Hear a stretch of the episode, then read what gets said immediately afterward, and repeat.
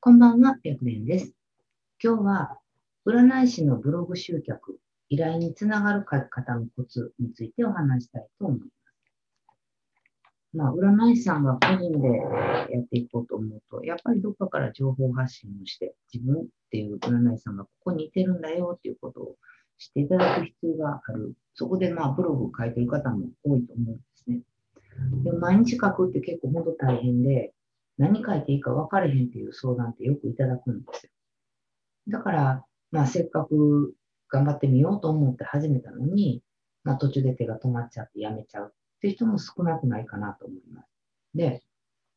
いつも私がお伝えしているのは、基本、えー、1日1記事です。で、なんで1日1記事かって言ったら、えーとまあ、そもそもこれは、まあ、あくまでも無料の集客の場合なんですけれども、えっ、ー、と、自分が発信しない限りは誰も発信してくれないんですよね。だから毎日ちゃんと、えー、ブログを書いて、えー、まあ言ってみたらブログが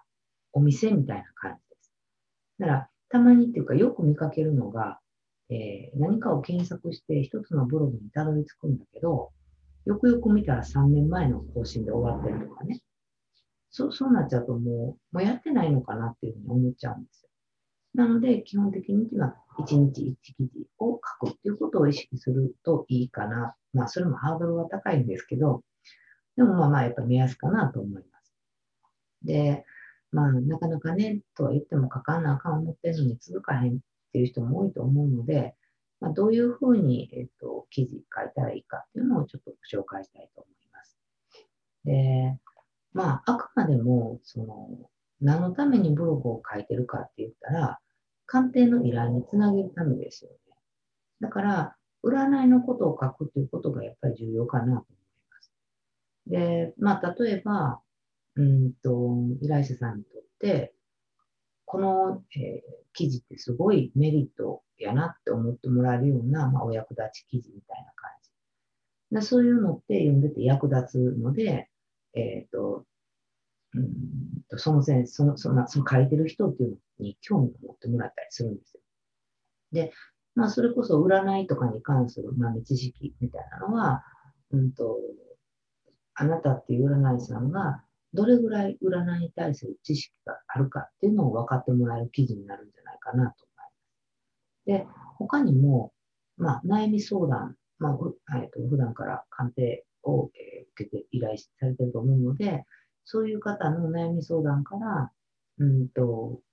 どういうふうにしていったら、えー、その記事を読んだ人が幸せになれるか、みたいな方法っていうのも、興味があれば読んでいただけるんじゃないかなと思うんですね。で、こういうふうに、えー、読んでる人、えー、そうですね、読んでる人っていうのは何かに悩んでる人なんですね。なので、悩んでる人が何を知りたいかっていうのを考えながら、え、記事を書くと書きやすいかなと思います。で、うーん、まあ、多分、えー、あなた自身もいろんな悩みっていうのを相談されてると思うんですけれども、あなただからこそその悩みに答えられる、なんか独自の記事みたいなの書けると思うんですよ。で、そうですね。例えば、うんと連絡が取れない彼とどうしたら連絡が取れるのかっていう相談を受けたとしましょう。で、この時、きっとそのタロットカードとか数秘とか、まあ、何かわかんないけど、あなた自身が持ってる占い技術を使って、まあ、鑑定して、鑑定結果をお伝えしてると思うんですね。で、手っ取り早いのはもうそれを記事にしちゃうことです。ただまあ、それを記事にするって言っても、その、えっ、ー、と、その相談者さんが誰かっていうのが分かるような書き方はやっぱりちょっと良くないので、えっ、ー、と、まあそこら辺はまあちょっといろいろぼやかしたりとか、えー、もうもう一つはその相談者さんにブログに、えーと、書い書いてもいいかっていうのも聞いてみてもいいかな。名前とかそういうのは一切わからないようにするからっていうふうに言って記事を書くっていうのも一つの方法かなっていう気がします。なら、えー、例えば使い方として、えっと、それ書いてくれるんやったら、えっと、その依頼者さんもその記事読んでみようかなと思うかもしれないしね。で、えっと、まあ、基本的に何かそのあなた自身もスマホとかネットとかで、えー、検索することって多々あると思うんですよ。で、それって何か知りたいことがあるから検索するじゃないですか。で、それと同じで、占えっと、あなたの占い師さんとしてのブログにたどり着いた読者さんっていうのも、やっぱり知りたいことがあるんですよ。で、うん、その知りたいことがもし、この悩みって占いで解決するんかな？っていうような、えー、悩みだった場合は、えっ、と、その人の悩みと同じような問題を解決したっていうような記事があると、この人に相談してみようかなっていうふうに思えるんですよね。なので、基本的には、えっ、と、その悩み、どういう悩みを検索してくるか、えっ、と、例えば考え方として、一記事、その一記事にたどり着く人っていうのは、どういうことで悩んで、その記事にたどり着いたのか。で、どういうことを解決したくって、この記事にたどり着くんかなっていうことを考えて、文章を書いていく。そうすると、まあ、基本的に言われてるのは、えー、一記事で一つの悩みを解決するといいよっていうふうに言われてるんですね。なので、よく見かけるんですけれども、続きは明日とかっていういると思うんですけど、これは、えー、書く側が、えー、っと、えー、まあ、今日はこれ書いて、明日はこれ書こうって思ってるから、そういうふうな書き方になっちゃうんだけど、え検索してたどり着いてくれる人っていうのは、どこにたどり着くかわかんないんですよ。ってことは、うまい具合に続きは明日っていう記事にたどり着いてくれたら、次の記事も読んでくれるかもしれないけど、えー、次の記事の方にたどり着いた人っていうのは、もしかしたら何のことが書かれてるかわかんないかもしれないんですよね。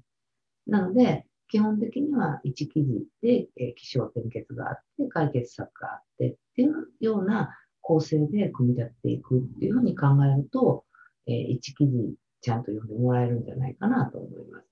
で、そういうふうな、その、えっと、ちゃんとその来てくれた、読んでくれた方の悩みが、その記事で解決、悩みを解決したり、納得したりできると、えー、違う記事も読んでみようかなって思うと思うんですね。で、あの、本当自分がどうかっていうことを考えるのが一番だと思うんですけど、あの、興味のある人のブログって次々次々読んでいくと思うんですよ。で、興味がない人のブログってもう読んで最初に読んだ瞬間もういいやと思って離脱するんです。だから、えーと、自分が離脱した記事がなんで離脱したかです。っていうところを考えて記事を書くっていうことをすると、あの、ちゃんと読まれる記事になるんじゃないかなと思います。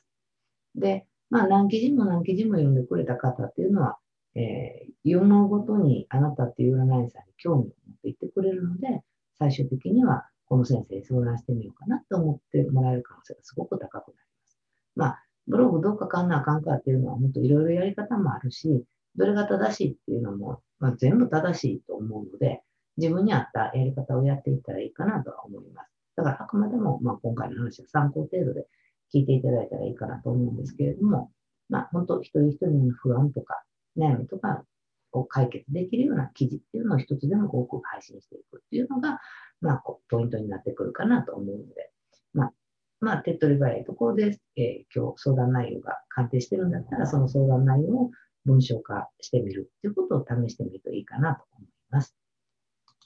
ということで、この占い師大学では、プロの占い師さんがちょっとでも活躍できたらいいなと思って動画を配信しています。チャンネル登録がまだの方はチャンネル登録の方をよろしくお願いします。また、えー、極力質問にも答えていきたいなと思っているので、わからないことがあれば、LINE 公式の方からメッセージを送ってきてください。ということで、本日の動画は終了です。ありがとうございました。